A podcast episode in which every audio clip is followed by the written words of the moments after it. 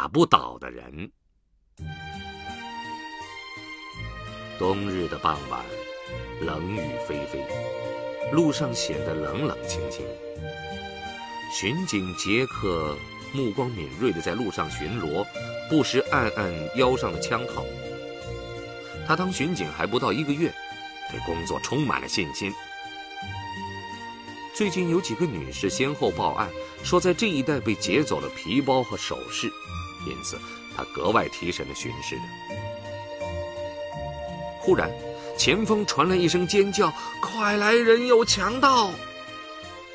杰克立即追了上去，只见一位姑娘惊魂未定的拿着被扯断的背包带，哆嗦着说：“刚才我的包被一个黑衣人抢走了，他往那个小巷跑了。”杰克拔腿就追，边追边喊：“停下，快停下！”那人跑得更快了，眼看前面有几条小巷，拐进去可能就没影了。杰克拔出了手枪：“再跑我就开枪了！”黑衣人仍没有停下，杰克果断地瞄准那人的左腿，扣动了扳机。砰！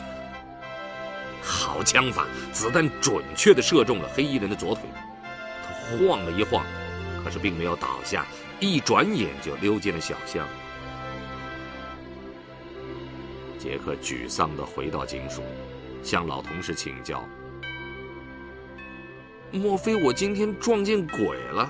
难道有不怕子弹的人？”老警察仔细听着杰克的描述说：“